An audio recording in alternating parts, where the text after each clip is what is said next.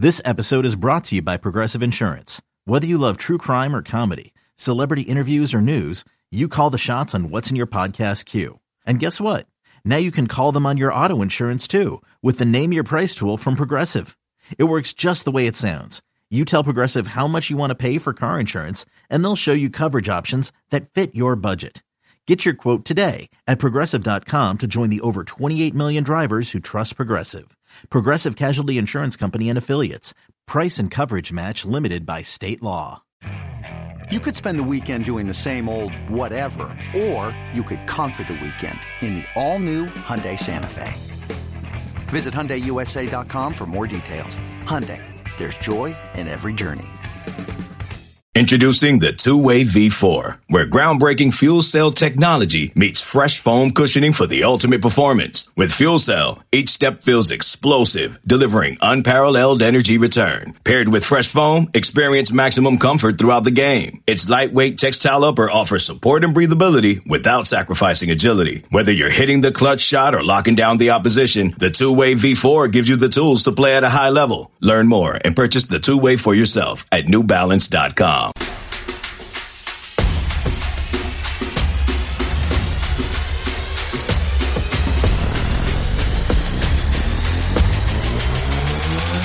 Yeah.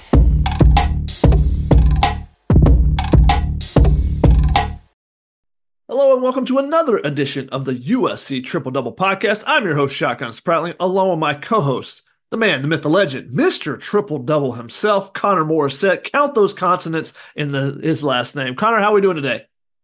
I'm doing well, Shotgun. You're too kind. Thank you for a great intro.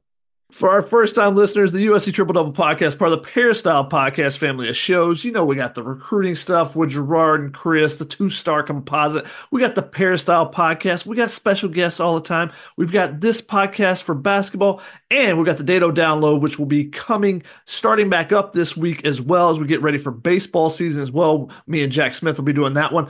But this is this is a basketball podcast. We got to talk about the basketball teams. It's been an up and down road if you considered the men and the women this season for USC. But it's a big week for the women. They just come off a split. They're struggling a little bit right now, and it's a really critical juncture of the season. So we're going to actually have on USC head coach Lindsay Gottlieb to talk about where the women of Troy are at right now. The men coming off a loss to UCLA, we'll talk about that as well. But Connor, let's jump in to the women's side because we're going to have Lindsay Gottlieb on a little bit later. Let's jump into this last week of action. Now they're coming off our last show. They're coming off of a, a road trip that just did not go the way they wanted to. They get blown out by Utah. And then they played pretty well against Colorado, but couldn't finish that game off on the road against a top five team. So back to back losses for the first time. And we wonder how is this team going to respond? And they come out looking like, okay, you know, it looked like they had a great week of practice. They were really focused against Washington State. They start the game on a 10 0 run. They dominate the first half of that game. And then after that, not so much the rest of the weekend. Now, USC does win against Washington State 70 62. They do then play on Washington on Sunday. They lose that game 62 59. They showed some fight late. There was some interesting things that kind of happened. they hit three threes in the last 30 seconds to try to pull in within uh, a couple points in that one but couldn't find a way to get the win in that one because of a very sluggish start. Where do we want to start looking at the women of Troy? Because it was kind of a, it was a very roller coaster week uh, for them this this week. I start looking at the offense, and you mentioned how against Washington State, USC came out on fire. It was 10 nothing in the blink of an eye at the end of the first quarter, 21 12. Juju Watkins had nine points. And at half, they were up by a decent margin. And then in the second half, it got a little tighter and that sort of bled into the Washington game where USC struggled to score the basketball and uh, was out rebounded in that second one. So, yeah, they bounced back early against Washington State, but I look at the offense right now. Overall, these last four games, USC is under 40% in all of them. And so something's a little bit off with their offense right now, even though against Washington State, they did get off to that great start and had a really great first half. But in the final six quarters of action on this most recent um, couple home games, the offense just wasn't there. And I think when we talk to Lindsay Gottlieb, I'm excited to ask her what her plan is to get this offense jump started and turn this thing around. Now, in that Washington State game, USC wins 70 62. Juju Watkins does score 29 points. Uh, Mackenzie Forbes does score 22 points. However, both of them had inefficient performances in that game. Juju was 10 of 27 in the game. Mackenzie Forbes was 8 of 18. You know, you would like to see when you get a 20 point game, you want to be at 50% or so. That shows, you know, an effective field goal percentage there. And then no one else scored really in that game. You know, Taylor Bigby had five and five rebounds contributing a little bit here and there. Kaitlyn Davis, I thought had a pretty good game coming off the bench. She had six points on three of five shooting, seven rebounds as well. But just not getting that consistent third score isn't something we've talked about throughout the season, which isn't as big of a deal when they're being efficient. Because then, hey, you get two points here, four points here, six points from the rest of the bench. You, can you can be pretty smooth with that. But when you're shooting 36 percent because Juju and Mackenzie Forbes are shooting, you know, 45 shots in this game, 45 of your 69 shots, and they're shooting at 35 to 40%. That's just not going to get it done consistently. And I think that's what we saw in that Washington game because in that Washington State game, like I said, Juju scores 29, Mackenzie Forbes scores 22. Um, Tara Wallack from Washington State had 21. USC held uh, Washington State's leading scorer, Bella uh, Murekatete, to seven points and seven rebounds. She had some foul trouble. So USC played pretty good defensively, especially in the first half. Didn't so much the second half, but were able to carry that because of what they did in the first half. Then against Washington, it was the exact opposite. You know, the, the first half, they just did not do enough. They looked pretty bad. They were sluggish um, and they were inefficient once again. So in the first half, you know, Washington gets out to a 34 23 lead at the half with Juju Watkins having nine points on four of 15 shooting, nine points on 15 shot attempts. Obviously not good. Mackenzie Forbes, one of five in the first half on, you know, only had three points. Now for the game, Juju finishes with 19. Kayla Padilla comes on super strong in the second half. You know, she knocks down five of her six three pointers in the second half and finishes with a uh, with a team high 20 points. But on the other side, Lauren Schwartz had 21 points for Washington, and Washington slow attack, less shots. You know, they only shot 50 shots in this game, but they were efficient with their shooting. They shot 46% from the field, and they took advantage of USC in this game. You know, outside of Kayla Padilla stepping up in that, and then the problem was Mackenzie Forbes kind of disappeared. It's been a two player show for a lot of the season, and when somebody else steps up, you would like to see, you know, Batman and Robin doing their job as well. And we've talked about the inefficiencies of Juju recently, but if someone else steps up, that takes the pressure off of her to do that as well. So maybe that's a positive sign for Kayla Padilla getting that. I don't know how you kind of look at, you know, the the third score aspect of the offense right now. I totally agree with what you're saying there. Unless it's been a below average opponent. We really haven't seen a third player have like a dominant offensive game in a, a big game so far. And I, I just look at Rayah Marshall right now. I think she's averaging just under three points a game in the last four. And I know she's known for rebounding and defense, but she was a McDonald's All American, a highly rated recruit. She's someone who I think you can expect a little bit more from on offense. And right now, we're not even really talking about her. It's Juju, of course, Mackenzie Forbes, and then Kayla Padilla, who's coming on strong. But I think coming into this season, Rayah Marshall was someone who I, I, think we both thought Shotgun would give USC a little bit more on offense. And I know she was battling an illness. So if she's still feeling the effects from that and there's something she's working through that I don't know about, then take this with a grain of salt. But I think now it's been a few weeks since she did miss some games. And uh, I, I, imagine she's back to 100%. So we'll talk to Coach Gottlieb about that coming up. I think rebounding tells the story too, Shotgun. USC, they didn't shoot very well in that Washington State game, but they had 16 offensive rebounds compared to two for Washington State. And it was kind of like what we saw from the men when UCLA didn't shoot really well, but they got so many offensive rebounds and second chance points, they were able to beat USC by 15. That's a little bit what happened on the women's side against Washington State. And then the next game against Washington, it totally flips, and a team not really known for their rebounding prowess just obliterates USC on the boards in that one. It was 39 to 24, the rebounding edge for Washington. And how, how do you overcome that? You, you shoot better, of course, but when you don't shoot as well and you're not rebounding, you're just not going to win games. And that's what we saw against the Huskies. And now Stanford, USC plays them on the road, number four team in the country, one of the best rebounding teams in the country. It's not really a good time to be having some of these rebounding issues. So that's going to be a big story heading into uh, Stanford on Friday when when USC plays them. The rebounding it has to get fixed. Yeah, they did not have Clarice Akunwafo for the the Washington game, so you know a little bit of rebounding. Uh, having her back would definitely help in that aspect. But when you get out rebounded by 15, you're in trouble. And uh, you know, a big part of that they were even. Washington and USC had nine offensive rebounds, so they're even there. It was all the defense rebounds, all the shots that USC was missing. And Washington puts a little bit of pressure on you because they take a lot of time with their shots. They really work the shot clock and they're good defensively. So, you know, USC, their best offense is when they get in transition. Juju is so electric in transition with her Euro steps and everything else. She's just you, you can't defend her in, in the in the fast break situation. And USC had only five fast break points.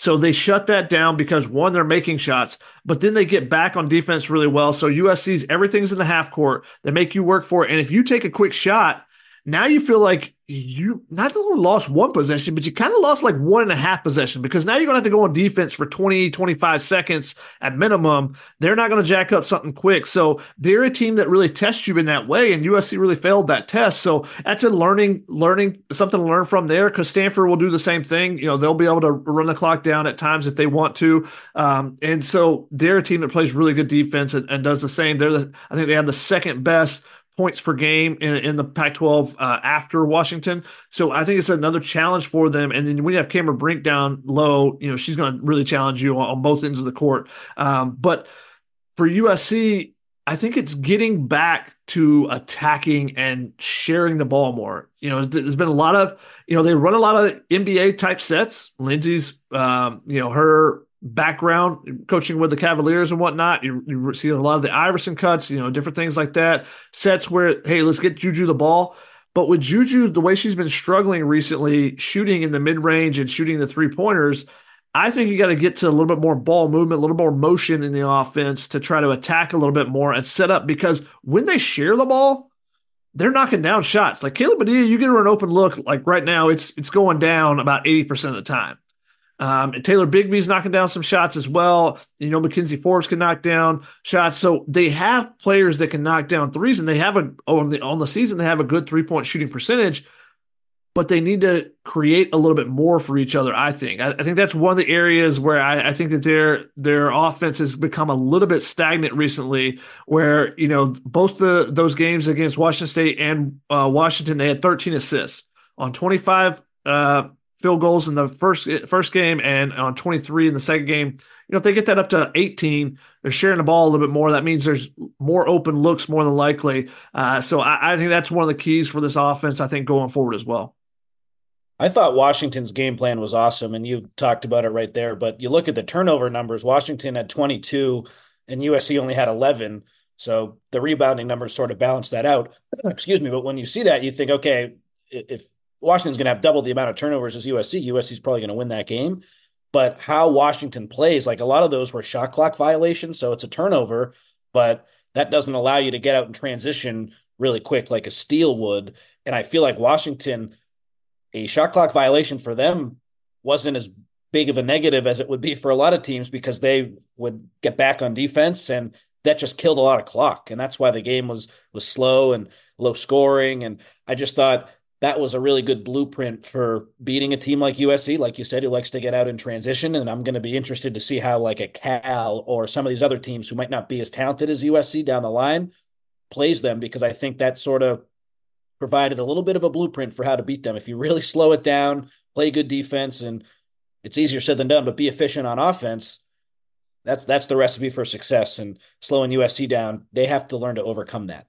Yeah, and 22 turnovers really kept USC in the game. But like you said, not a lot of live ball turnovers where USC could get out in, in transition. Like we said, only five fast break points, 17 turnovers. So that's your shot clock violations. That's you know those type of uh, you know you're stepping over the line on the free throw type of thing. Um, you know rather than someone stepping out of bounds or someone handing the ball over to the other team. So that's that's a number you don't see very often. You know 17 violations in a game. So that number definitely stands out there. But let's jump into our triple double for the women, uh, and then we'll come back to the men. Look at their their single game against UCLA. What were your three positives coming out of this week? Well, I've been critical of the rebounding, but against Washington State, the 16 to 2 offensive rebounding advantage, I know the Washington State big was in foul trouble, but still the fact that USC was so hungry on the offensive glass and got some second chance opportunities in that game, I thought that was a, a really big part of that win. And just the overall edge 43 to 28, 16 to 2 offensive rebound advantage. Like I said, just that that was impressive. When, when you out rebound a team like that, that just shows that you were in the game that day and, you wanted and the desire and the passion. And I, I, was really impressed with that. Kayla Padilla against Washington. I know USC ended up losing the game, of course, but six for nine from three in that game and from the field. They were all threes, 20 points. She she kept USC in the game, especially early in that third quarter when she started making shots. And then at the end of the game, her final three gets it to within one point. And I didn't really like how the officials affected the end of that game. I, I felt like USC deserved to have a little bit more time on the clock at the end for the, that buzzer beater. Probably wouldn't have mattered in the grand scheme of things, but I don't know if you remember shotgun.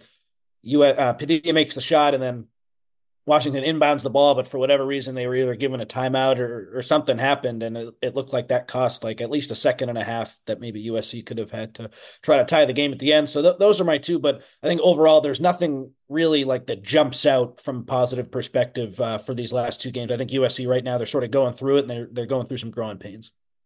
I mean, I, I got to start with the very beginning of the week. I thought it was a strong start on both ends. After that rough road trip, I liked the way they came back. That first half, they they held uh, Washington State to 33% shooting.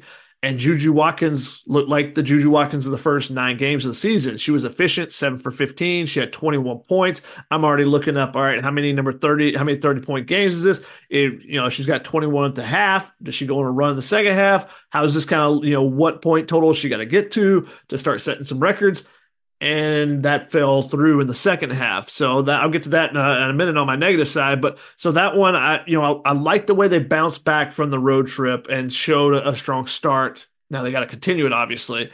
Um, and then you mentioned Kayla Padilla; she was just cooking in that second half. Uh, you know, you'd like to see that. I've mentioned, I think I mentioned last week, I think it was last week or maybe two weeks ago, that you know I want to see her a little bit more aggressive and, and taking some more shots instead of just playing point guard and just trying to be the one that sets everything up. Um, because she is a weapon. And, you know, obviously to be able to lead the Ivy, lead any conference in scoring, you know how to put the ball in the basket. And to do that, uh, she shows what she could do for USC being that three point. And you saw Lindsay running some sets for her at the end of that game to get her open rather than Mackenzie Forbes or Juju Watkins because she had the hot hand and, you know, really feeding it. So I always like feeding the hot hand in a game. Um, and then I, I thought Rayah Marshall, the way she started the Washington game, uh, she she started three of three in that game. She finished with 11 rebounds, but it looked like she had more energy. She was attacking a little bit more and trusting herself. And then she had one bad air ball, and it kind of went all downhill from there. So I don't know if if if that's something that's just a confidence thing that they got to work her back up because she's still averaging about 10 points a game. And if you get eight to 12 points a game from her, plus what you're going to get from Mackenzie, plus what you're going to get from Juju, and then you add eight to twelve from from Kayla Padilla, if you get her being a little bit more aggressive, I, that's a recipe to win pretty much every game to me. Um, and that takes some of the load off of Juju.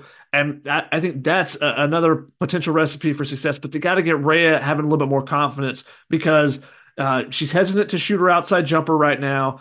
And I don't know if she just feels like she doesn't quite have the same explosiveness that she normally does. She's not attacking with the same uh, gusto, I guess, as, as, we saw earlier in the season. So, but I did think she started off pretty strong in that game. She started three of three. I think she finished three of eight. So I think she missed her final five. But bits and pieces. We're taking bits and pieces after you know off a week where it, it wasn't as, as strong of a showing for for the women of Troy. What about on the negative side? What do you got for your two negatives in the triple double? I flipped the shotgun, so I don't know if you caught it. I gave two positives. Here come three quick negatives. Four straight games under 40% from the field for USC. They're one and three in those games. It's just obvious. When you don't shoot really well, it's tough to win games in the Pac 12. So they got to get back over that 40% number. Juju's last six games from three, she's seven of 31 for 18%. We talk a lot about her fatigue and just her usage. And I think that number really shows that she is a little bit tired right now. I thought in the second half of that Washington game, she had some two point jumpers that she usually hits, just front rimmed them. I think she is dealing with some fatigue. And then the last thing you mentioned, Ray Marshall's start. I guess I'll talk about her finish where she was 0 5, like you talked about. But I said earlier she's averaging 2.75 points per game in the, in the, in the last four. I just want to see a little bit more from her on offense. She's doing well rebounding the ball, doing well defensively. I felt like when the Washington State backup big came in, though, she outplayed Rayah Marshall for like a five minute stretch where she attacked. It, it was kind of like the opposite of what you expected. Rayah attacked her on the offensive end, and that might have been the air ball or, or it was just a miss. And then on the other side, the, the backup big for Washington State sort of went at Rayah and had a couple of, of buckets where you'd like that you'd like to see that flipped. If uh, you know a backup comes in, a, a big Rayah, your starting backup, you, would want to see her sort of go at the big, and, and that didn't happen. But that's nitpicking a little bit, and I'm excited to see how she bounces back this week. Uh, my negatives, I, I said that it did not continue that strong start, so I kind of bookended, you know, my positive negatives there, particularly on the defensive end. Wazoo outscored USC 37-27 in the second half. Uh, Washington outscored USC 34-23 in the first half of that game. So double digit deficits in, you know, back to back halves for USC. And that was because Washington State shot 57%, and Washington shot 54% in the second half and the first half uh, of those two games. So uh, Washington State shot 60% in the fourth quarter. USC only shot 28% in the second half. So, you know, and, and my second negative was they were lifeless in the first half against Washington. Lindsay Gottlieb didn't have a timeout at the very end of that game to advance the ball because she burned them trying to get them to, to wake up in that first half. And I can, you can't fault her for that because you can't expect it to be a one possession game at the end of the at the end when you're struggling so much in the first half and you're down by double digits. You got to turn things around then. So you know they were just lifeless in that first half. And if you listen to Lindsay Gottlieb's uh, halftime interview, she was not happy with the team. And what she said after the game, she said there weren't any halftime adjustments to our pregame plan. It was there were curse words, there were wake up type of things said to the team rather than hey, we need to make some big adjustments. You know, they made some minor stuff, but she said it was more the the mindset and the emotion, the energy level, the intensity that you know USC wasn't playing with, and she gave a lot of credit to Washington for what they were playing with, and they were you know really doing well to to uh, take care of their game plan, as we mentioned before. Let's move over to the men's side, though. USC plays the Crosstown Showdown.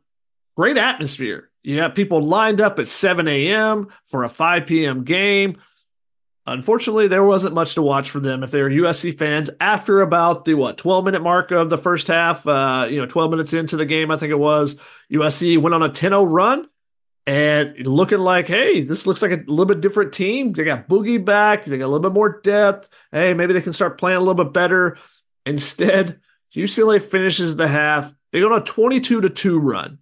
USC does get the final basket of the half to make it 22 to 4 to finish out half. 22 to 2. When you lose, when you give up a 20, uh, a negative 20 run, you're not going to win many games. This is actually the same thing that happened to UCLA last year when USC was down double digits at home against the Galen Center, and then UCLA's offense just disappeared for like 14 minutes of the game, and USC was able to to win by double digits in that game. We didn't see a, a, dramatic comeback from USC and didn't really expect one after the first couple minutes of the second half when it looked like it was the same old stuff. What stood out to you about the game? Let's just jump right into our, our triple double there. Sure. I mean, just overall, what stood out to me about the game, and then I'll just get into it really quick. Just USC started a, a big lineup, and then they got out rebounded by a pretty significant margin. So that was my my overall takeaway. But I'll start with the positives. Not a ton. Oziyah Sellers three for three, ten points.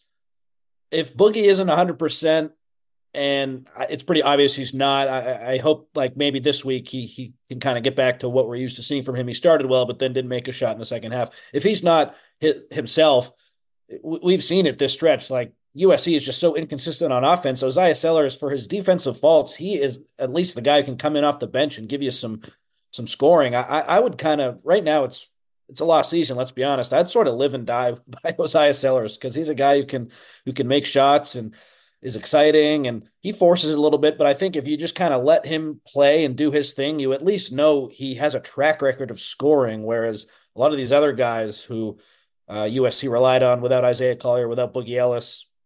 The track record just isn't there. Uh, another positive, Boogie's back. He, he's hit those two deep threes to begin the game.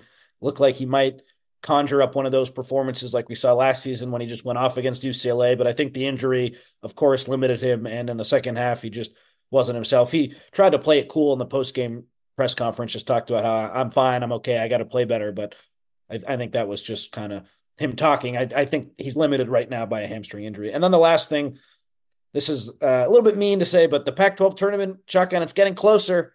Season is almost over. That might be a good thing right now, the way USC's playing.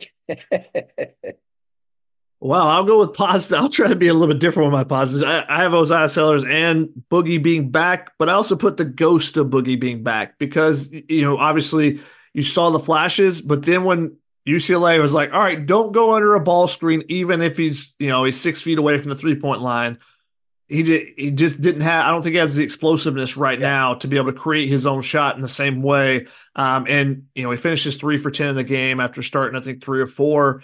So similar to Ray Marshall, someone coming back from an illness injury, and we see flashes of it, but can't sustain it throughout the, the, um, the full length of the game. So I, I think that's definitely the illness. I mean, the the injury there for him. Still played 35 minutes. So you know, if it if at some point you say, okay, this game's over, then maybe it's time to get him out. But I think with him being back, one of my other positives is they only had eight turnovers.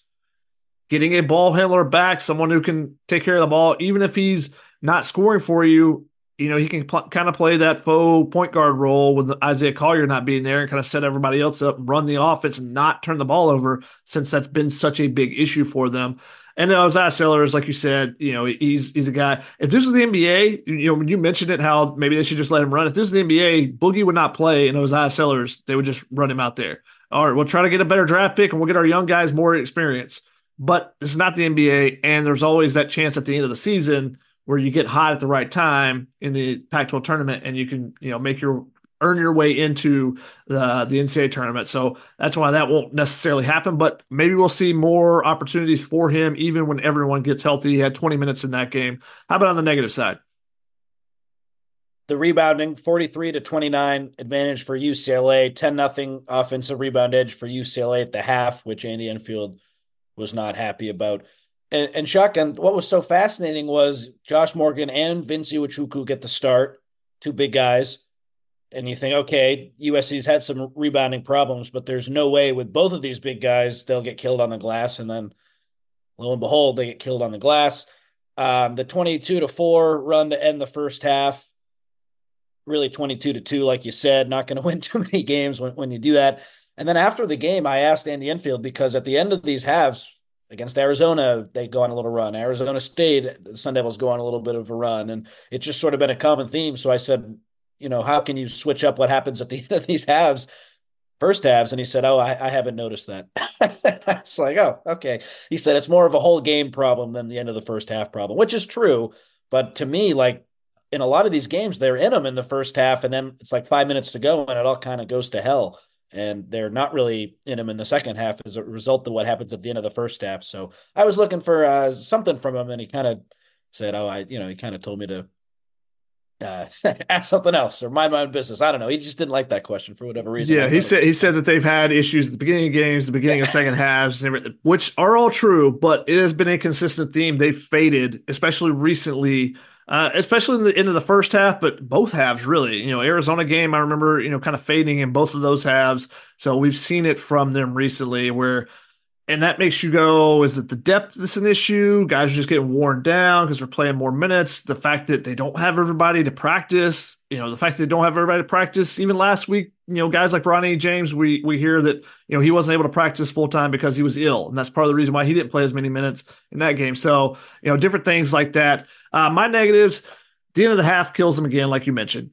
UCLA showing improvements while USC is showing nothing.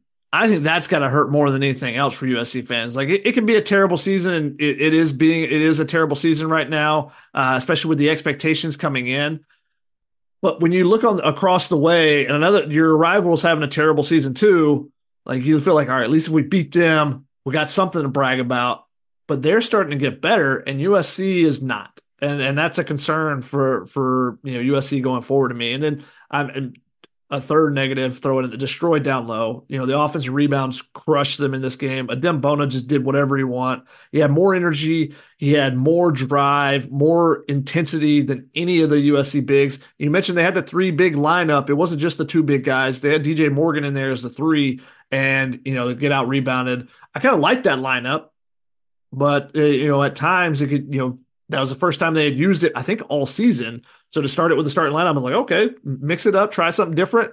And they came out and played pretty well that first half of the first half. So, you know, I'm surprised they didn't use it a little bit more a little, a little bit later. Um, we got a couple more segments.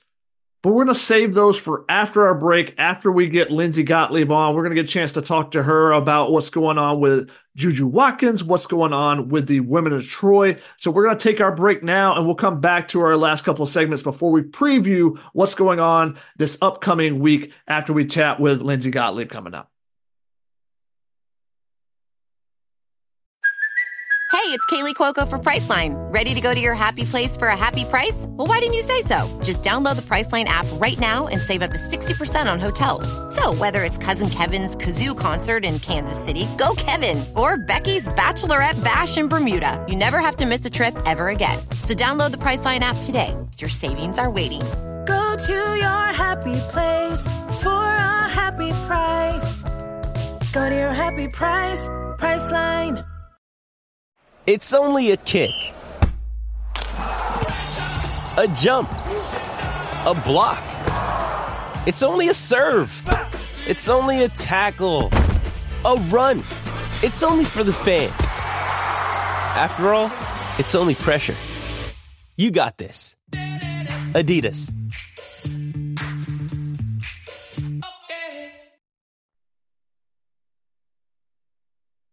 Welcome back from the break. Make sure to check out our sponsors. Also, please like, subscribe, and review the podcast on your favorite podcast listening platform. Also, if you have any questions, comments, requests, you can always send them into podcast at uscfootball.com. Just make sure you're putting the triple double or the basketball pod in the headline to make sure it gets directed at us. Now, we're excited to bring in this week's guest, USC women's head coach Lindsay Gottlieb our favorite, our favorite on the show. You know, you, are the uh, the multiple, uh, the the most frequent guest for us. We love having you on. However, a little bit different situation than our previous two conversations, where everything was flowing really well. Now you guys 14 and 4, 4 and 4 in Pac-12 play. Lindsay, thanks for taking the time to join us, even though things haven't been as smooth the last couple weeks. Yeah. Well, first of all, I didn't know I was your favorite, so thank you let's see. Now you're gonna get fiery Lindsay today, so we'll see if the if the viewers who don't know me that well what what they think after I'm all you know riled up here. Um, but yeah, I mean this is this is college basketball. Um, I tell people all the time our my our Final Four year at Cal. You know, everyone talks about the Final Four, which is amazing, but going 17 and one in the Pac-12 is what I was most proud of that year because it's a gauntlet, it's a grind, it's hard, and I mean, look, we're we're four and four. Um, obviously, three of those four losses have been to top, you know, top teams on the road. Um, but we're not where we want to be, and we're frustrated by that. And particularly, you know, coming off, you know, probably what I would consider our, our worst loss of the year against UW at home, our first loss in this building. Like we're we want to be better, and and this is that's my job to make sure that you know a little bit of a rough patch doesn't turn into something worse and um, doesn't get the road doesn't get easier. We just have to get better because you know we're heading up to the Bay Area this weekend. So yeah, I'm excited to see how our, our kids play out, but it's been a it's it's it's been a kind of interesting practices. When you watch that Washington film back, what are some adjustments you can make as you head up to Stanford this week for a really tough game? The first thing is, I think for the first time, I just I felt like you know I thought our prep on Saturday was good. I really did. Um, Washington's a very unique team. I'm not taking anything away from them. They're a good team, um, and they run the Princeton offense, so it's a hard one day prep. I thought our prep on Saturday was good. I thought we understood the scout, and I thought we came out like we we didn't have to be the, the the the team that played the hardest or we didn't have to be the team that was the grittiest that we were wearing USC on our chest and they weren't and we were just going to win. That's the first time I felt that way. I thought we were atrocious starting the game defensively. Um, you know I kept telling the team it's it's a Princeton system so the system scores not the individuals. And then I showed them yesterday across the board their individuals took it to our chest and punked us and we weren't we weren't ready. Um, that's on me uh, more than anybody else. Then I also didn't love I mean everyone's coming with a game plan now like they really crowded the paint. Um, they crowded um, the elbows, and I thought that we couldn't get. First of all, we couldn't get stops, so we couldn't get out and run in transition where we're best, and then we didn't have the discipline to execute um, and, and, get the ball, you know, where it needed to be. I, th- I think we need to be, you know, better in the paint. I think we need to get up more threes. There's a lot of learning from it, but we took accountability, and we'll see if we can be better. Yeah, we, we talked about a little bit earlier the fact that they had 22 turnovers, but not a lot of live ball turnovers. I mean, a lot of shot clock violations, 17 turnovers, something you don't re- really see very often. Um, and you you guys weren't able to kind of get in that rhythm. What do you have to do to kind of jumpstart the offense? You know, we knew the teams were going to hone in on on Juju defensively, especially as the season progressed. What are you guys seeing differently, maybe as conference has has started, and what's the next step to counter that? Yeah, I mean, I do think going back to you know your point, like they they won the game plan battle because they took their out of the ball. I mean, they run 30 seconds off the shot clock, you know, whether they get a shot up or not, there's less possessions, and we couldn't generate our pace. So I, I do think it starts on the defensive end. Like you don't want to, it's Princeton, you want to overrun the lines and be silly and give it back door cuts. But I thought we could have heated up the ball earlier, sooner. We could have done some more things pressure wise, and we caused 22 turnovers and didn't even really pressure them, you know? Um, so there's some things, obviously, I always look at myself first. What could we have done to generate pace? Um, and then to talk about game plans and stuff, I I just, I mean, I know we've talked about Juju a lot, and it's it's the fun stuff to talk about, you know, uh, you know, when she's got 35 and everything's perfect. I will say what against Washington State, the first half she played against Washington State was as brilliant a half of basketball as I've seen in a long time. But stuff happens, right? And and and and we can't get stops. Um, you know, for for the next two halves, second half Washington State and Washington, and we have to execute and see different game plans. And it's easy to talk about her when things are perfect. I'm actually more interested in saying there's not a human being that takes more accountability and says whether it's I have to get in the gym and and make more shots or whether it's I got to get watch the film and say, "Oh, you know, okay, I see this now. This was the read or that was the read or me saying, "Hey, where can I get you the ball, you know, to make you a distributor or a scorer?" Um, you know, she doesn't complain about foul calls. She doesn't complain about anything. She just says, you know, she knows the weight she carries for us and I have to be better. And so that's really impressive. But mostly, I think, you know, we're not a one player team. You know, we got to get other people confident and going. We need paint points. We got to figure out a way to score even when they're clogging the paint. We got to get stuff in transition. Uh, we have to utilize, you know, uh, other people, um, and, and, that's me putting them in multiple actions. So it's not as easy to know what what's coming. And I, I think we'll all learn from it and get better for sure with Juju taking so many shots, playing so many minutes, I think it was always in her freshman year natural for the numbers to come down a little bit. She's struggling to shoot the three of these last six games. How do you balance her like wanting to be in the gym every day and grinding where maybe fatigue is a little bit of a factor and you might have to say, hey, we need you to slow down a little bit this week in practice. She's just so go, go, go. That's not really who she is. How do you coach someone who the numbers sort of bear out? And, and maybe I'm wrong, but she looks a little fatigued. Yep. And she's obviously your best player and your best offensive player. But what's that balance like between her wanting to be go, go, go and you needing to say, hey, maybe today take it a little bit easy?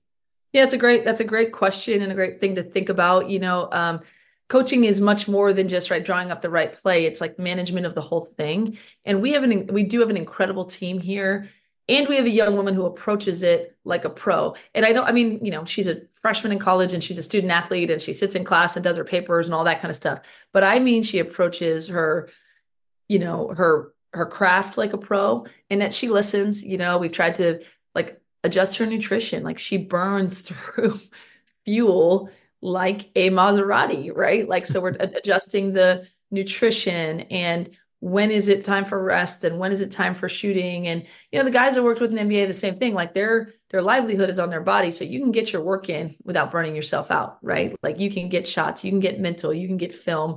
Um, we've obviously you know tried to adjust like the practice schedule where she doesn't you know we, we're not we're not going you know pedal to the metal every single day of the week. And then asking people to you know to play um, so it's a constant adjustment. I'm not saying there's one formula and I have the right answer because you build confidence through reps and she's a worker, but at the same time, it's understanding, you know, when when is it a rest period? And that's a that's a work in progress. It is with a lot of our players, right? Like I got to figure out, I have to pu- push the right buttons. What time of year is it? Um, but especially with her, she's very unique. That it's not just me; it's our nutritionist, our strength coach, our um, you know, our, our, our athletic trainer, and we do like jump tests and stuff to see where the fatigue level is. But a lot of that is the Friday to Sunday too. It's a short turnaround, and so I have to be smart, you know, with that and, and getting her her rest and her breaks, you know, where, where she can being as efficient as possible with her movements on the court. So work in progress, but we're definitely cognizant of that. She's been fantastic all year, and the McKenzie Forbes has really stepped up, uh, you know, in the last ten games or so uh, to to basically be Batman or to be Robin to her Batman. But a lot of times it's been you know, like the Washington State game, 29 points, 22 points, and then no one else with anything until yep. uh, I think Kaitlyn Davis had six. So that third score, it seems like the third score is kind of the missing element a little bit to the offense at, at this point. And we saw Kayla Padilla come out and, you know, knock down shots. So we know she's capable. We've seen Rayah, what she's been able to do in the past, but it seems like she's struggling a little bit with her confidence. What What is it? What's the key to to getting that third score and you getting a, a, little bit more balance, I guess, with, with some of those other players uh, and, and yep. getting them going? Yep. And maybe it's a different person all the time, right? It could be by mm-hmm. committee, but we need more scoring, period. We need more more people scoring. I think it's a lot. It's a function of obviously we want that ball flying around and finding the open player. Um, uh, we want to be able to really pick apart, take what the defense is giving us. So some days it's it's going to be they're giving us you know open shots at the arc because there's so much attention on the paint, and other days that there might be some of the philosophy of you know let's pressure everyone, let's guard shooters or try and turn them over, and then it might be more things to the basket. But we we definitely feel like as a group we can do better on the offensive boards. We have a tough shooting day. That's going to happen, but we need to get to the offensive offensive boards. I think we need to push faster in transition. Even when teams make a basket, it can't only be off a miss.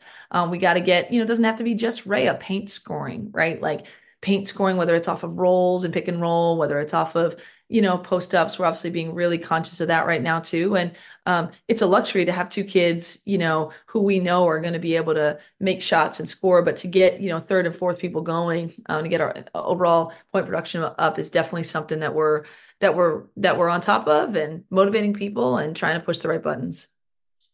Back in December, there was that illness that went through the locker room. Some players missed some games is that still affecting the team at all? Is everyone 100%? And specifically with Rayah Marshall, I know maybe she missed a game later compared to everyone else. And I don't know if that had anything to do with that same illness that um, affected the team in December. But just take me through is everyone healthy now with that, or is, is that still a, a problem for some people?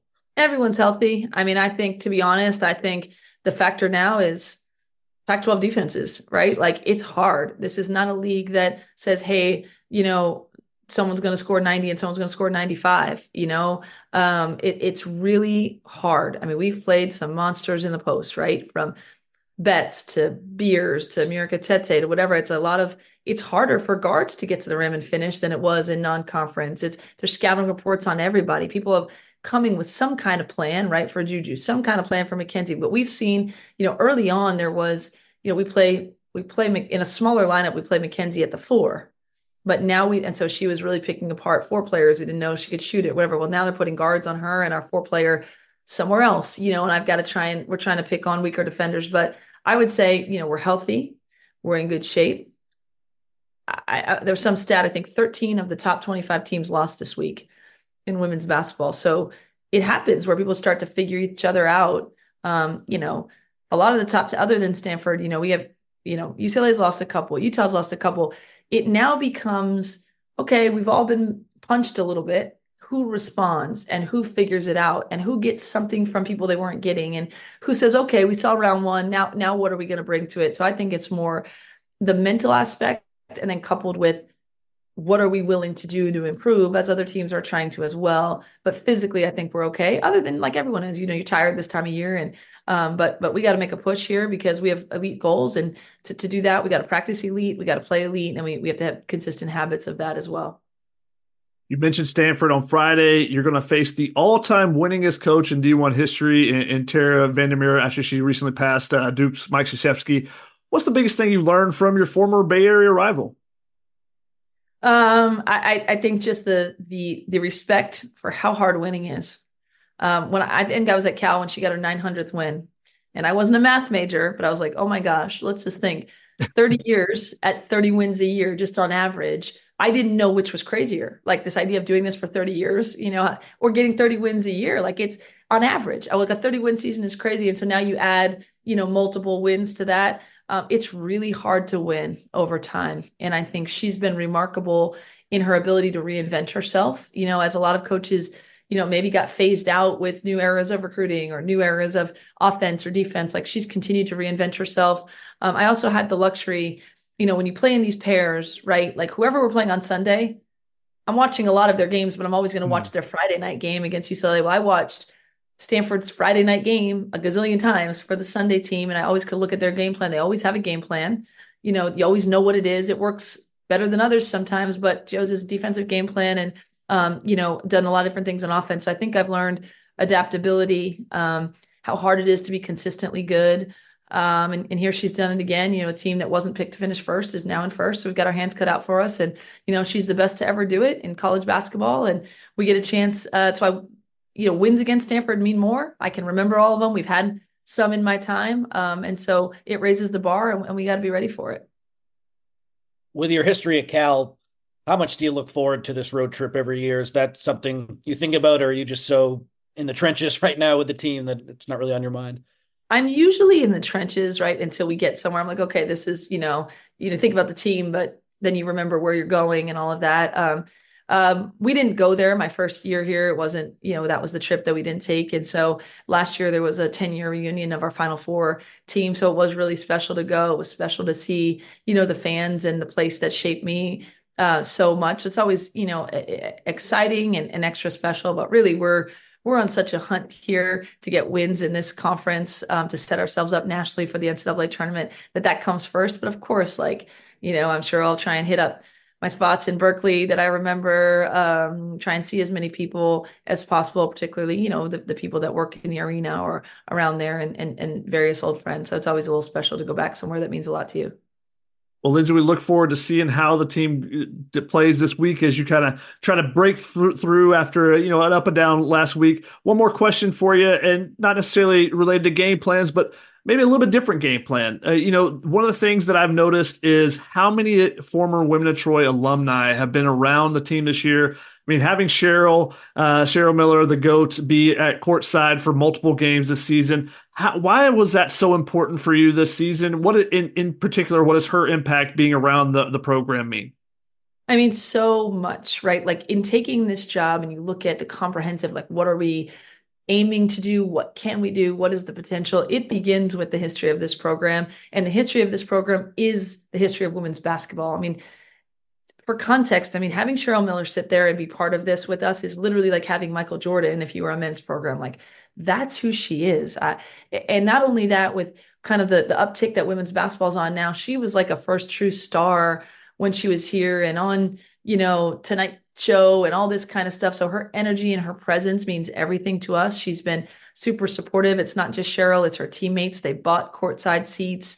They just want to show love. They just want to be here. We we're aiming to be where they've been, um, but their support in real time and in the modern time is really important to us. I think it bridges the gap with history, but it also sets a motivation for our players and for me. And it's chills when I see her there. Um, along with her teammates and, and just you build a women's women's ba- we, you build a winning women's basketball team with community and our community starts with you know the women who came came before this group well, Lindsay, thank you so much for taking the time. We always appreciate having you on. Like I said, you're a favorite guest for sure. Uh, okay. So thanks so much, and good luck. I didn't drop week. any f bombs. I didn't. I didn't. I didn't go too crazy. So there's always something for next time. We'll keep it in the bag. well, good luck this week as you guys travel to the Bay Area. Safe travels, and good luck uh, uh, against uh, your former team and yep. your former rivals. Got you. Thank you so much, you guys. Good to see you. Another day is here, and you're ready for it. What to wear? Check. Breakfast, lunch, and dinner? Check. Planning for what's next and how to save for it? That's where Bank of America can help. For your financial to-dos, Bank of America has experts ready to help get you closer to your goals. Get started at one of our local financial centers or 24-7 in our mobile banking app. Find a location near you at bankofamerica.com slash talk to us. What would you like the power to do? Mobile banking requires downloading the app and is only available for select devices. Message and data rates may apply. Bank of America and a member FDIC. Mother's Day is around the corner. Find the perfect gift for the mom in your life with a stunning piece of jewelry from Blue Nile. From timeless pearls to dazzling gemstones, Blue Nile has something she'll adore. Need it fast? Most items can ship overnight. Plus, enjoy guaranteed free shipping and returns. Don't miss our special Mother's Day deals. Save big on the season's most beautiful trends. For a limited time, get up to 50% off by going to Bluenile.com. That's Bluenile.com. Thanks so much to Lindsay Gottlieb for joining us. Always a pleasure. Connor, I spoke for us. Don't necessarily want to speak for you, but I think she's our favorite guest. So I had to go ahead and say it. I totally agree. Nothing against the men's coaches or the other women's coaches, but getting the head coach consistently on a show is a big deal, and it's always great to talk to Lindsay. I agree. What stood out to you from what she had to say about, you know, one, the, the fatigue issue and, you know, dealing with Juju, but also going up against Stanford this week uh, is always a fun matchup. Yeah, I start with the fatigue stuff because I feel like every week on the show, that's what I'm talking about. Excuse me. Um, just Juju looking tired and how she can break out of that. And it was interesting to hear the strategy with the nutritionists and how Juju burns through food like a Maserati, I think was the line from Lindsay. That was the the line of the the interview for sure. So I mean, of course they're aware of it, and of course they're monitoring how much she plays and her usage. Like we all knew that, but it was interesting to hear exactly what that looks like and how big of a factor the nutritionists play and how Lindsay's NBA background has helped with that. I think Juju, of course, committed to USC like because of Lindsay, but I think this it was a big reason why. Like, hey, I've worked with a lot of professional basketball players, especially on the men's side, who are going or who went through what you're about to go through, and I can help you on this path. And I, I think we're seeing it. Yeah, I like the way she was talking about how they need to get a third scorer, but it doesn't have to be one person. You know, and this was similar to USC's men's team when they went on the Elite Eight run. It was Evan Mobley was going to get his double figures. Tahj Eaddy was going to get double figures. If they got a third person, they won every game, I think, except for the Gonzaga game. I think they were something like 14 and 1 that season, and the only one was the Gonzaga game that ended the season. That was because they fell behind, you know, super in that first half by like, you know, 18 points or whatever. But I think that can be the thing. You know, it could be Drew Peterson. It could be Chavez Goodwin. It could be a different person each game, and they could do that with Rayah Marshall, with Kayla Padilla, with Kaitlyn Davis. You know, even you know someone like Taylor Bigby comes, you know, can hit three or four threes for you. Uh, so I think it can be different people, but now they just got to figure a way to get shots for everyone because I think that's part of it too. Is when your your two leading scorers are taking seventy percent of your shots, which has happened in a couple of games, then it's hard for anyone else to get in a rhythm and to you know even get that confidence going to to to want to be able to shoot that shot rather than it, you know if Juju gets going early like she did in the Washington State game, you want to feed her, right? Well, you know if I'm open, do I do I shoot it? Do I pass it up to her? You know those type of things. So I, I think getting a couple more shots for for players more consistently, I think might help with that too. Certainly, and then the efficiency of Juju and McKenzie is so important as well. I, I mm-hmm. think it's just as important as getting that third or fourth score because it looks good 29 points but when it's not as efficient that doesn't really tell the whole story and then we saw McKenzie forbes have not uh, a very efficient game against washington either so I, I think that's a big part of it as well and that's just basketball you're going to have those high usage players like a russell westbrook who takes a lot of shots but getting 29 points on 20 shots is a lot different than doing it on either you know even 12 or 15 shots so uh, that's something that i'm sure they're monitoring that i'll be monitoring and I can't wait for the Stanford game. I, it seems like Lindsay's not very happy right now, and I want to see how USC responds. uh, well, let's move into our Juice Juice section. Uh, we got a couple sections that we normally do that we didn't do before the break, but Juju Watkins, as we were just talking about, she's now averaging 25.8 points. I believe that's still second in the country. Down a point though.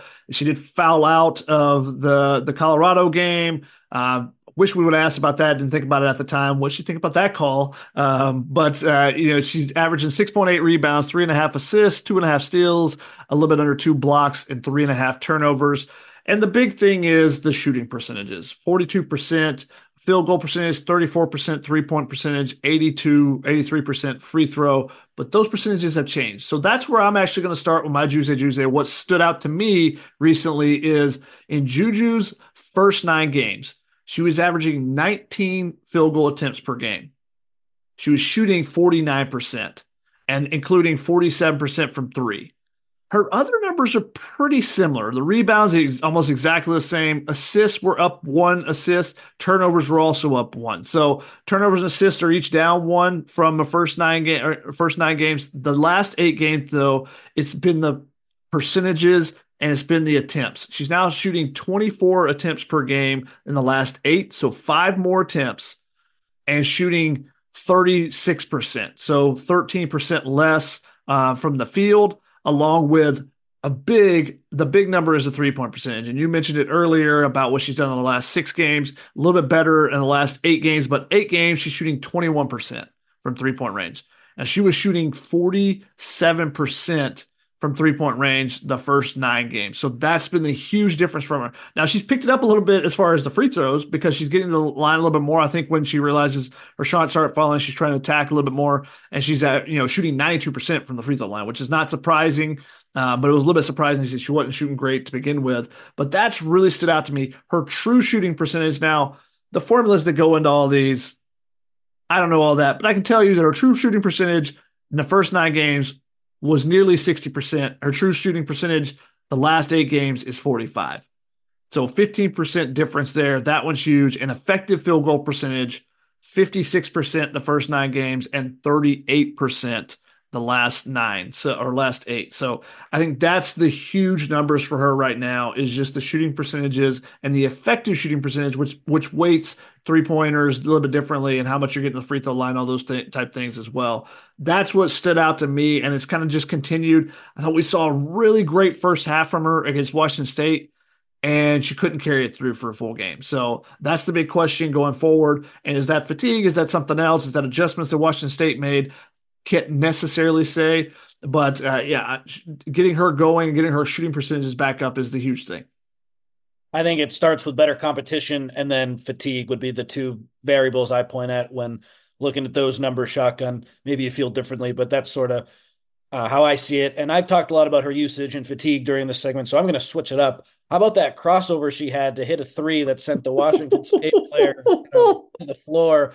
That in this era of social media in basketball, I mean, those are the the beautiful moments that maybe you're having a bad day and you're a big USC women's basketball fan. You'll look at your phone and remember that clip and seek out that clip, and that'll make you feel a heck of a lot better. That is Juju Watkins to a T. I mean, she was not having a very good second half, and then she's one of those players where like if you have the opportunity for a highlight reel moment, I feel like the fatigue, everything was gone, and she switched that like that was always going in once she put the defender on the floor, and then the benches uh, reactions were awesome, and that's like a a moment where no matter what happens the rest of the season, hey, remember when Juju put that girl on the floor against or put that woman on the floor against Washington State? That's something like if you're a fan that you can sink your teeth into. Remember, that's a great moment, and I wanted to highlight that.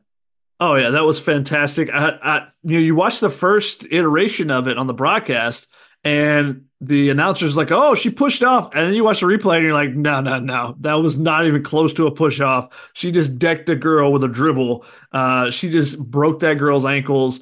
And then swished the shot. And like you said, that's the true competitive spirit comes out. And she's like, "Oh, this is about to be a highlight. I can't miss this one." She could have been. She could have missed the last ten shots before that. That one was going in, no doubt. Um, but a terrific highlight there. Anything on the uh, the other side or other part of the Juice, the Zay side, Isaiah Collier.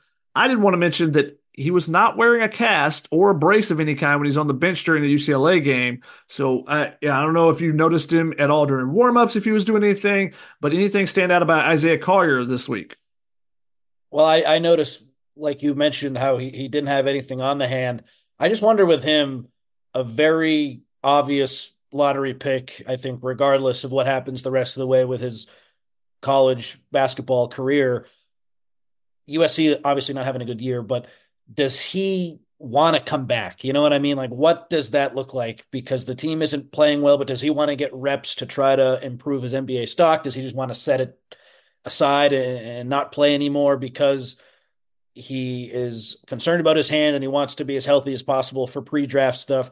What what would you do in a situation, shotgun? Say it, it, does take five weeks. That's right between the four to, to six weeks. I think it's been what like maybe halfway since he or now it's it's Wednesday, so maybe two or three weeks to this point, so a little over, a little bit under the halfway mark. Would you come back in two weeks if you were him? Just what do you think he's is going through his mind right now in his camp's mind? Because as we all know, these guys, it's not just individuals. If you're at this level, you, you have a whole group of people around you too. All right, let me start with what I would do. Yeah, and I'm coming back. Yeah, one, one is the competitive spirit, but two, there's millions of dollars in the line.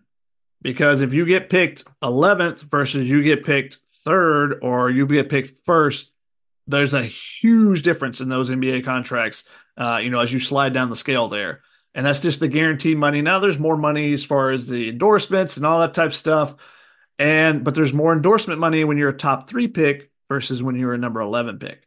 Um, so you know I, he's still going to be a lottery pick. We, we are almost assured of that because it's not a great draft. Now we're seeing more Europeans and more just international players pop up names wise, and oh, this guy could be a guy. I think that's partly because someone like Isaiah Collier has not really taken the mantle and said, "I'm the number one guy. You're going to pick me first. These guys are what's going to. Everyone else is going to get, uh, you know, is the fodder after me." So, and I think he will do that too, is because he the competitive spirit that he has. Now, the one thing he won't be able to do is he has like a thunderclap that he does when he gets mad or when he's like when a ball when like when he goes in and you know he makes a and one basket. He has this like thunderous clap that he would do all through high school. I'm probably gonna have to cut that one out because you know the broken hand you don't want to be doing the thunderclap out there. Um, but I think if it's his decision and his decision alone, he'll be out there. Now the question is, you know, is, is that now this could easily be he's going to come back. Now, does he wait an extra week to make sure that it's healthy? Those type of things that's could could happen. Um, but I, I, think he definitely will come out. He's definitely not going to shut it down because his stock is not solidified. So I think he definitely has to come back and you know kind of try to solidify it more, show that you know that when he comes back, one if he can shoot, you know that'll be a big thing if he you know can increase the shooting percentages, but also just taking care of the ball because teams teams know that shooting is a weakness. So if he can shoot, if he can show that's a positive, you know, show better, that's great. But it wasn't a concern about the decision making coming into the season, and it has become a concern. So you got to rectify that a little bit. So I think he's got to come back for that. Now, who in his corner tries to dissuade him or you know say, hey, just wait an extra week type of thing? You know that could come down to matchups. That could come down to you know just personal preference of whoever's you know, surrounding him. You know, if the secondary doctor looks at it versus the team doctor, all those type things can play into it. But when it comes down to him, he will be back out there. He is that competitor. He is that guy that is he's pissed at how the season is going. Yeah, I can, you can tell you know when when games are going when it's not going US's way how he reacts to certain things. He's got that competitive fire, so I'm pretty sure he'll be back out there as soon as possible.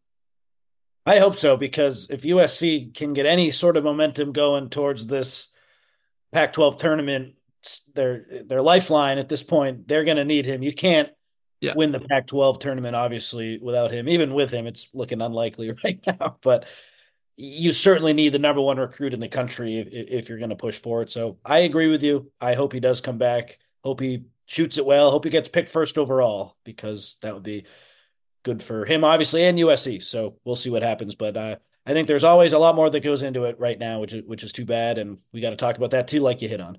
And we'll see. You know, honestly, what he should have been doing this entire time is if your hand's in a brace, your hand's in a cast or whatever, and you know it was a shooting hand, so he's not able to shoot. You can't get up shots unless he's trying, you know, shoot some Kobe Kobe Bryant, you know, left-handed shots and stuff uh, in practice he should be out working on defensive drills the entire time. You don't need your hand to play defense. You know, you can work on slides, you can work on everything else. You know, you can even practice, eh, put that, wrap that thing up with a giant, you know, linebacker club if you have to but go out and move your feet and show that you can do that because that's a part of the game, his game that is being questioned as well. So that's something I would be focusing on if I was him during this time where he's not able to get up shots, where he's not able to play offense. Is hey, let me work on my defense in some way. Let me train to uh, better my defense so that when I come back, I can show something else when I do get back on the court.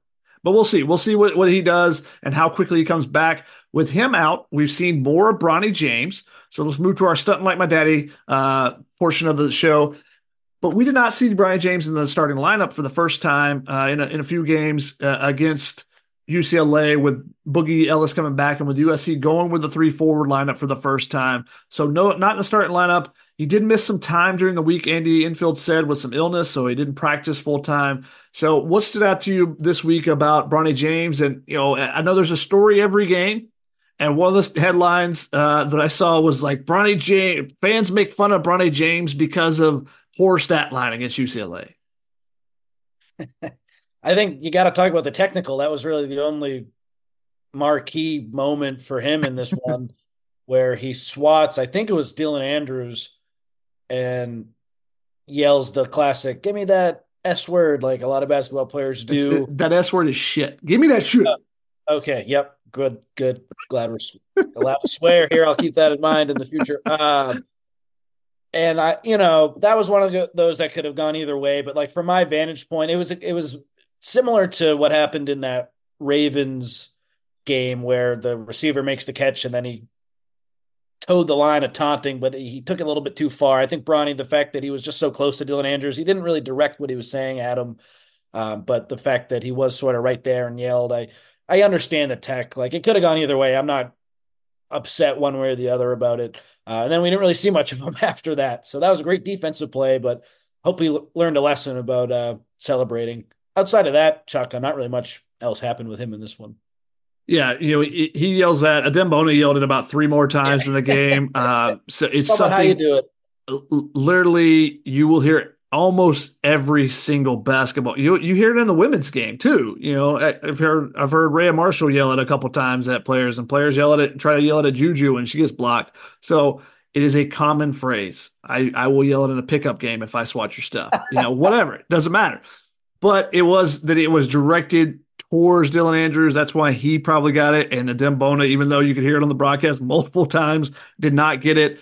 Learning lesson, sure. Um, I, I, think the thing that was most notable, you know, his stat line wasn't great in the game. That you know he ends up with two points on 0 of 3 shooting, 0 of 1 from three point range, four rebounds, two turnovers, one block. Um, I think the big thing though was the first half he played like you said he didn't play much. He only played seven minutes, but USC was negative 17 when he's in the game.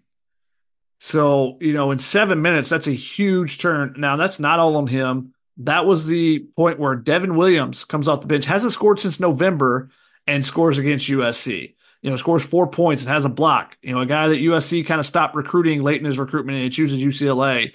Um, and then also, uh, is it Mara Adem Mara uh, Murray? I can't remember exactly how it's pronounced, but the big man for for UCLA, the seven footer that came over and everybody was super hyped about. Hey, he could be an NBA draft guy, one and done, and that's not even played much he comes in and scores against USC. So everyone was kind of scoring at this point. So Bronny wasn't able to contribute much in the game, and that stretch really killed USC. That was part of the 22 to 22, 22 to 2 run. And, you know, he was in for part of that. So that kind of stood out to me probably more than anything. And the second half just didn't see him really do anything, you know, and I think that's the product of him being a freshman, him still being not at you know, not at four months in a row of practicing and playing at all times, is that he'll disappear at, at points.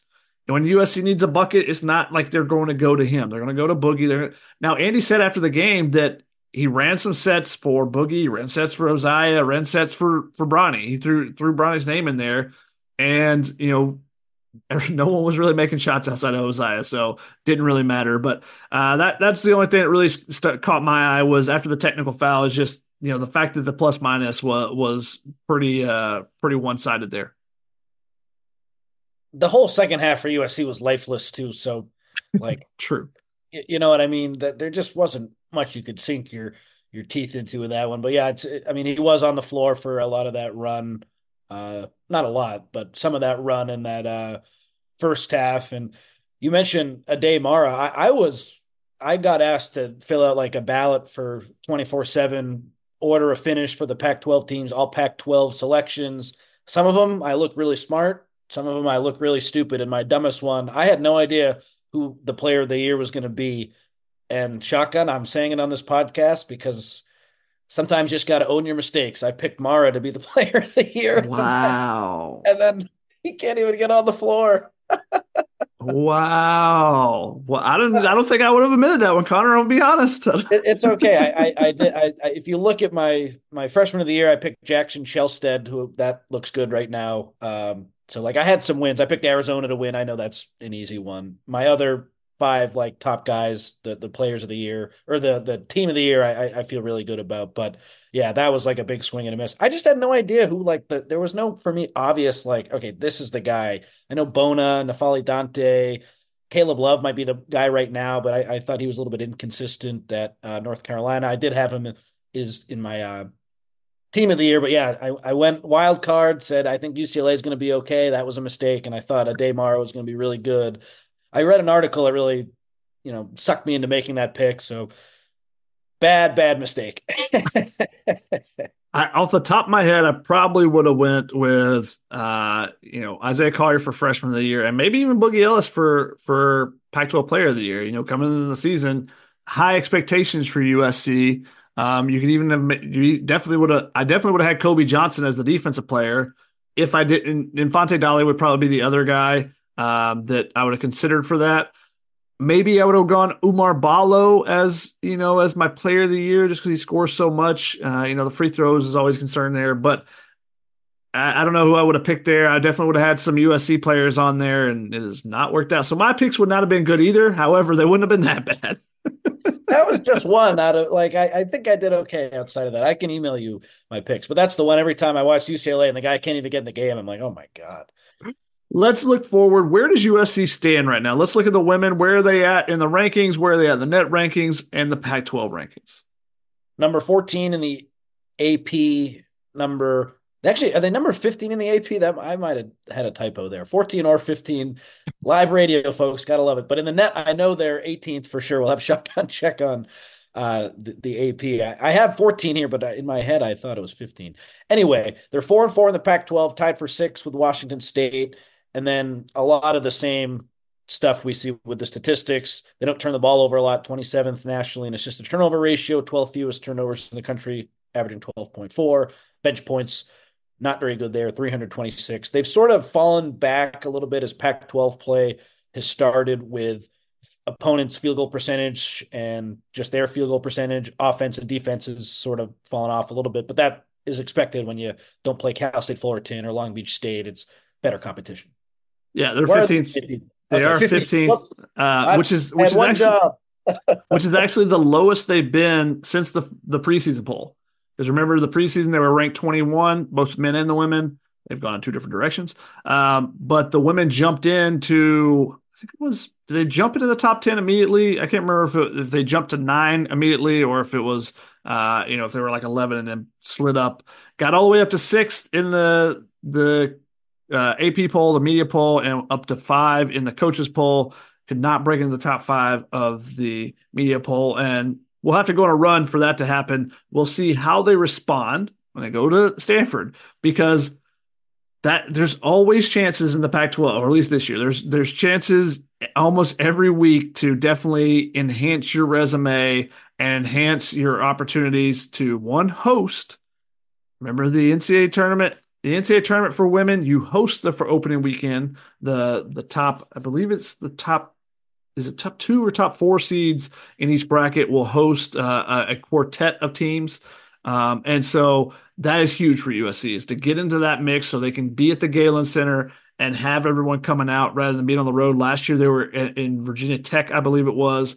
Uh, I thought about going down if they would have won that first. If the first game is about six and a half hour drive, uh, but they fell to Dakota State. I can't remember which Dakota State it was, North Dakota or South Dakota. I think it was the Jackrabbits. I think it was South Dakota State. Um, but fell there, and so playing at home is much easier than playing all the way across the country. So big, big area where they need to start, you know, trying to make some strides to help themselves out as the, you know, when they get to March. The men, on the other hand, that net just keeps sliding down to 100th, triple digits in the net. Not, but not as bad as where they are currently in the Pac-12 standings. You're right, because they're not dead last in the net, and they're dead last in the Pac-12 at two and seven. And that, that to me, out of all the bad statistics, shotgun, that to me is the most surprising one. Even with the issues that they've had, you'd think that just with the inconsistencies in the league, like two and seven, last place in the Pac-12, uh, it just looks worse every time I see it. I mean, the league, I, I think obviously the top end talent isn't great, but I do think in a weird way it's deeper than it was last year. Like there's no god awful Cal like last season. Cal's actually okay, and some of these teams who traditionally have just been terrible, but usually USC would still lose to Oregon State on the road, and they're one of those traditionally bad teams. uh, and that didn't change. But you know what I mean? Like I feel like Oregon State maybe is a little bit better than people expected Cal's definitely a little bit better. Stanford about as expected. Washington up and down, but maybe a little bit um, better than people expected. They beat Gonzaga earlier in the year, and now USC to be last with all those teams in the league is is a surprise. Statistics more of the same. 311th and three point percentage defense, giving up just under or just yeah, just under 36% uh, per game from downtown, 223rd in rebound margin, 251st in scoring defense, averaging 74.7 points per game, and 298th in turnovers per game at 13.6. So defense isn't great, rebounding isn't great, and they can't control the ball on offense. Uh, it's a recipe for disaster, and uh, that's why you're two and seven in the Pac-12. I, thought Andy Enfield had a great point um, after the game, uh, talking about how their field goal percentage is just not has been as good. Now, part of it is they haven't played great defense at times.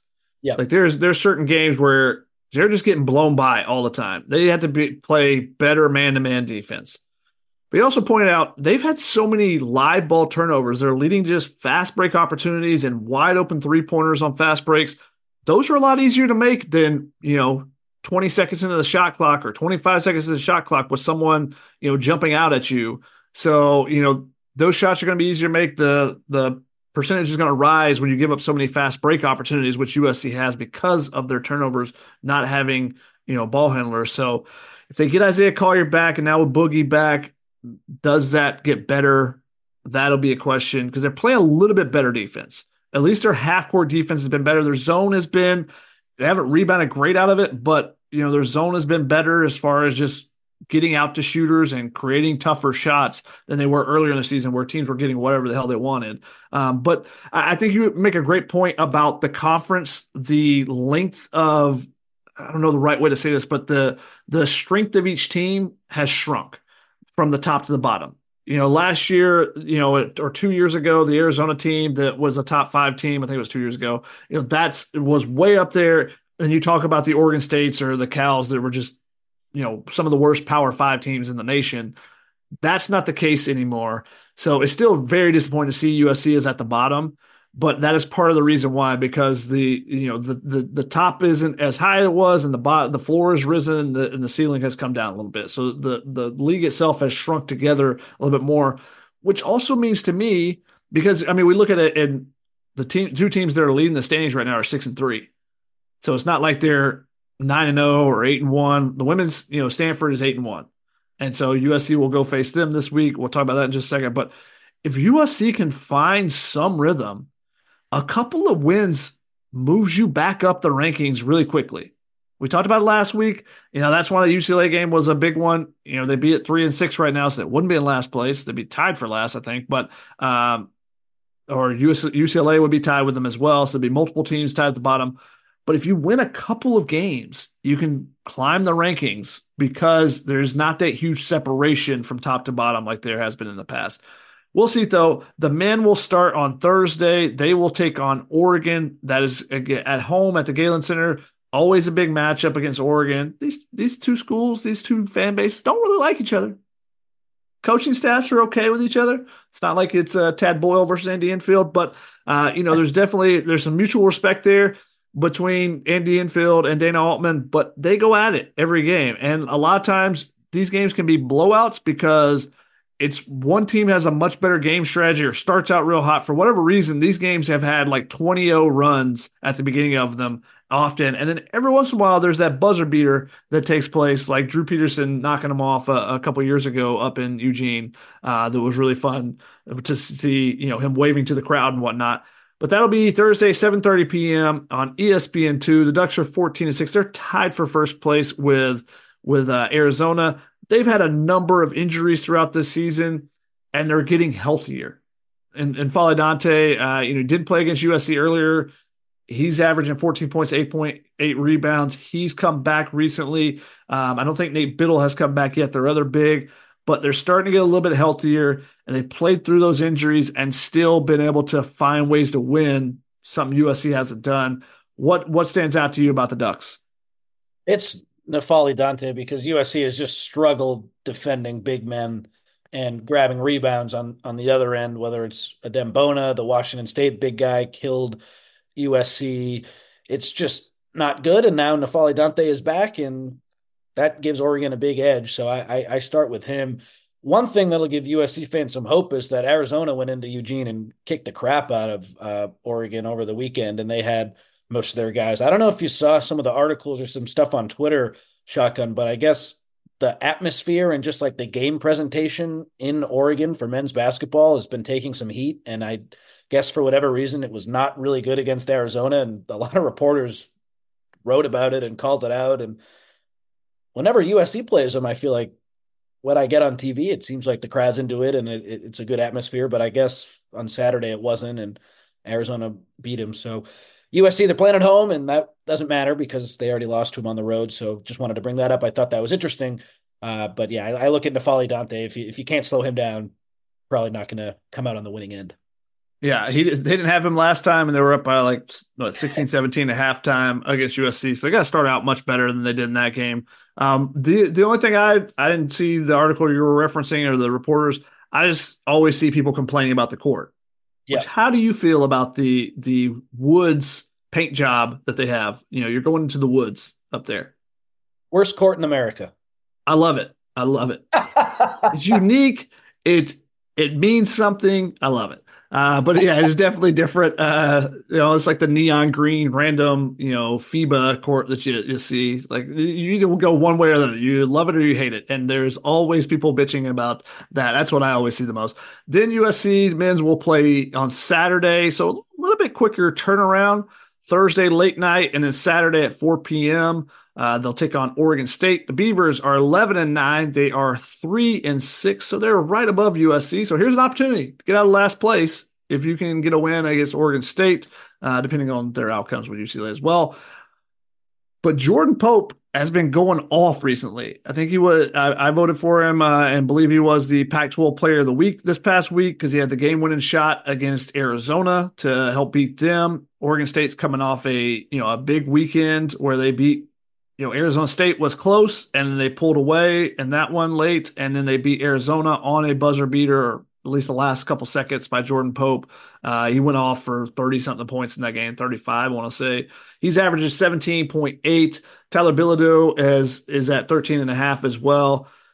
USC played this team and didn't, well, did they play this team? Like, I feel like a game happened, but I don't know if USC actually played the first time they, they matched up with each other you're right. That was an ugly, ugly game.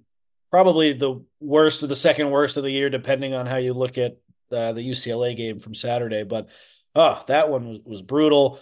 And to me, Shotgun, this game comes down to no matter what happens against Oregon, this Oregon State game comes down to playing for pride because they, let's face it, they embarrassed USC with a full lineup in Corvallis this last time they played them. I think it was at the end of December.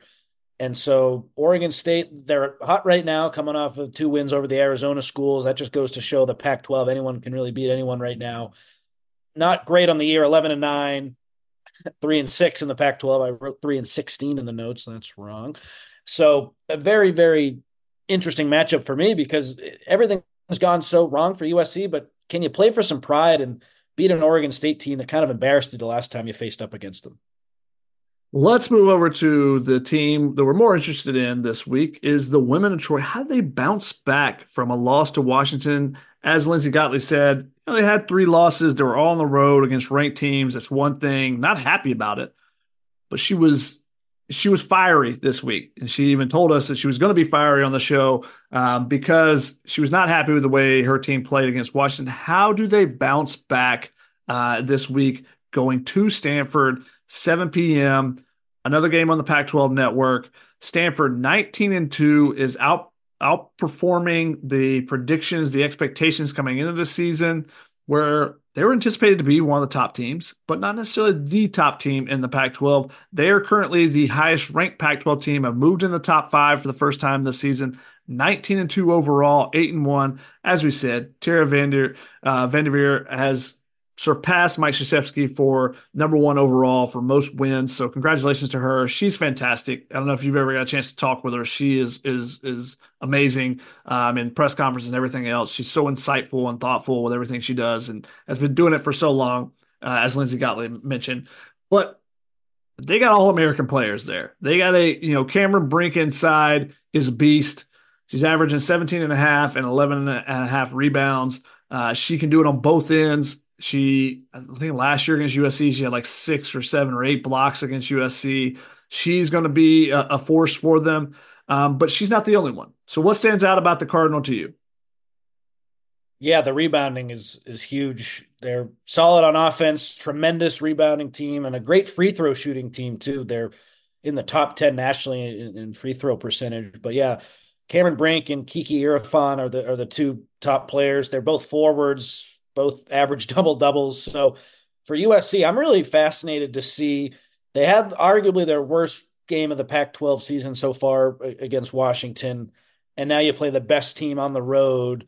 What kind of team are you? Are you a team that bounces back and isn't afraid of the moment? And even if you lose against Stanford, do you push Stanford? Do you lose a close game, or do you even win a game? And that would really show me a lot, of course, because I think right now there are peaks and valleys, as a lot of coaches I've had in the past uh, said to me. Right now, USC is in a bit of a valley. They have an awesome opportunity to get back against a good Stanford team. And I, I just think this game is going to tell us uh, or give us a little bit of insight into how the rest of the season goes. Because if you come back and you push Stanford after not playing really well, that would really impress me. That would show me something. I think it's a tough spot for them because they do look tired. They they're in a funk on offense. I think a lot's going against them right now. So in my head, I think, okay, maybe this is a tough game for USC, but can they rise to the occasion, show me something, and compete with a really good Stanford team, that would impress me. And that would tell me that they have real NCAA tournament chops in the sense that they could go on a run. Great point. And uh, best time to break out is when you're playing uh, a really good opponent. Uh, the best thing for USC going into this game is that Stanford didn't lose the last game. Yep. Because the two times Stanford has lost a game, they have come out and obliterated opponents. They lost to Gonzaga in December. The next four games, they won by 30, 40, 27, and 60 points in the they beat by games. 60. Morgan State, Morgan State, the Bears, uh, and then they lost. They lost at Colorado. Uh, good game by Colorado. The the two times they've lost though, they've lost by double digits. So interesting there. But then the the, the four games they they played since that Colorado loss, they beat Oregon by 25 points. They beat Oregon State uh, by nine. They beat Arizona State by 30 last week, and then they beat Arizona thought they could, you know, potentially make a run in the Pac 12 and, and, do some damage. They beat them by 32. So, you know, that's the four game spread. Now they get USC. Now USC can, you know, potentially hand them another loss, and then whoever got them the next four games should watch out. But, uh, you know, we'll see how USC does in that. Then USC will travel on Sunday. Uh, they'll travel across the bay to play Lindsay Gottlieb's former team, the Cal Golden Bears. Uh, she'll she'll get up there and get some familiar foods and, sh- and whatnot. I'm sure you get to meet with everyone that uh, in the area still loves her and whatnot. The Golden Bears are 13 and 8 on the season, 3 and 6 in conference. They're one of the bottom tier teams. They've lost five of the last six, um, or had lost five or six. They they have beaten Washington, Washington State. USC did lose to Washington and didn't play great against Washington State. So we'll see what they do.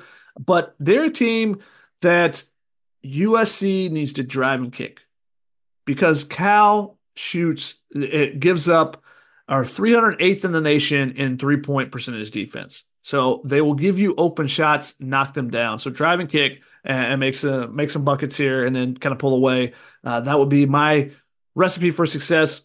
What's the big thing for for you against Cal for the women of Troy? Based on what you said, this Cal game looks like a Kayla Padilla special for me. I think she'll be able to knock down some shots, and she has had the, the hot hand recently, and I don't know what'll happen against Stanford because they're so good on defense, but Cal, a little bit of a different team. And I think if you're a great three point shooter like Padilla's proven, she should have a breakout game. McKenzie Forbes as well has been up and down, but she was four of eight against Washington State from deep. So I, I think she's another player who can hurt you. Uh, Juju, can she snap out of her funk from long range? Cal's probably the team to do it. You got to go one on one on the road trip, shotgun at worst. That's my big takeaway. If Stanford doesn't go your way, then so be it. One of the best teams in the country, greatest coach of all time. It's a tough ask. But then what do we say last week? You got to beat both Washington schools. USC went one and one. You got to go one and one this weekend at Cal on the road. Nothing's easy on the road. USC hasn't done fantastic on the road in conference, of course. No excuses for me. You, you, you got to take care of Cal. Yeah, and this the the age old saying is you win both, you sweep at home and split on the road. So if USC can do that, uh, you, you, know you would see it as an okay week. You'd much rather win both games. Uh, so, but it, it, the biggest thing for that Stanford game, even if they lose, if they lose like they lost against Colorado, you know, it's a tight game and you lose late on the road, okay, that's one thing. Yep. If you get blown out like you did against Utah, that's much different, especially with the way they've been playing. But you know, they're they're four and four in Pac-12 play right now. There's six teams that are ranked. USC's at the bottom of them. So if you want to make some moves and start climbing back up, because if you want to get to the Pac-12 tournament and win the tournament, you got to get in the top four, get one of those buys. You don't want to be five or six and have to play that first game, just the extra wear and tear on your legs and stuff. Um, you know, so I, I, think that's big for USC to start making some moves. They got to start winning some games on the road against these ranked opponents. You can't just hope that you can, uh, you know, win your games at home and, you know, lose against the ranked teams on the road. You're not going to climb the rankings that way. So big opportunity is what this is opportunity to go on the road. That's how I see it too. And in women's basketball in the Pac-12, you're getting opportunities every week. in USC True. haven't quite taken them these last few weeks, one and three in their last four. Can they snap out of it? That's the big question. That's what we've been asking all episode. And if they do that, they have an opportunity to potentially put something together because the Arizona schools will come to USC next. The Arizona schools have not been you know, probably the easiest coupling or if not the Washington schools, which they just lost one of those, but uh, of the the duos, the travel partners, I would say the Arizona schools are probably the easiest one off the top of my head. Uh, so if they can take care, you know, get a win at Stanford, then that gives them opportunity to get some momentum rolling as they as they go for that, and they would travel to the Oregon schools after that. So uh, some some winnable games coming up especially if you can start with a big momentum builder in, in the Stanford game. But that's going to wrap it up for this episode of the USC Triple Double Podcast, part of the Peristyle Podcast family. If you guys can, please help us out. Like, share, subscribe, leave us a review on the, your favorite podcast listening platform, whichever one it is. We, will take the reviews on any of them. Also, we also always welcome your feedback, your comments, your questions at podcast at uscfootball.com. Connor, any final thoughts from you? My final thought is I got to head in the car and do another show with Ryan, nonstop podcast today. Get excited, folks. Get excited. That's going to be a good one as well. They got a lot to talk about on the football side. But that's going to be it for us. I'm your host, Shotgun Spratling, saying thank you to USC women's head coach Lindsay Gottlieb for joining us for this episode. Thank you for everyone out there for listening. And thank you to my co host, Connor Morrissette. Hopefully, you all will join us for the next episode of the USC Triple Double Podcast. Peace.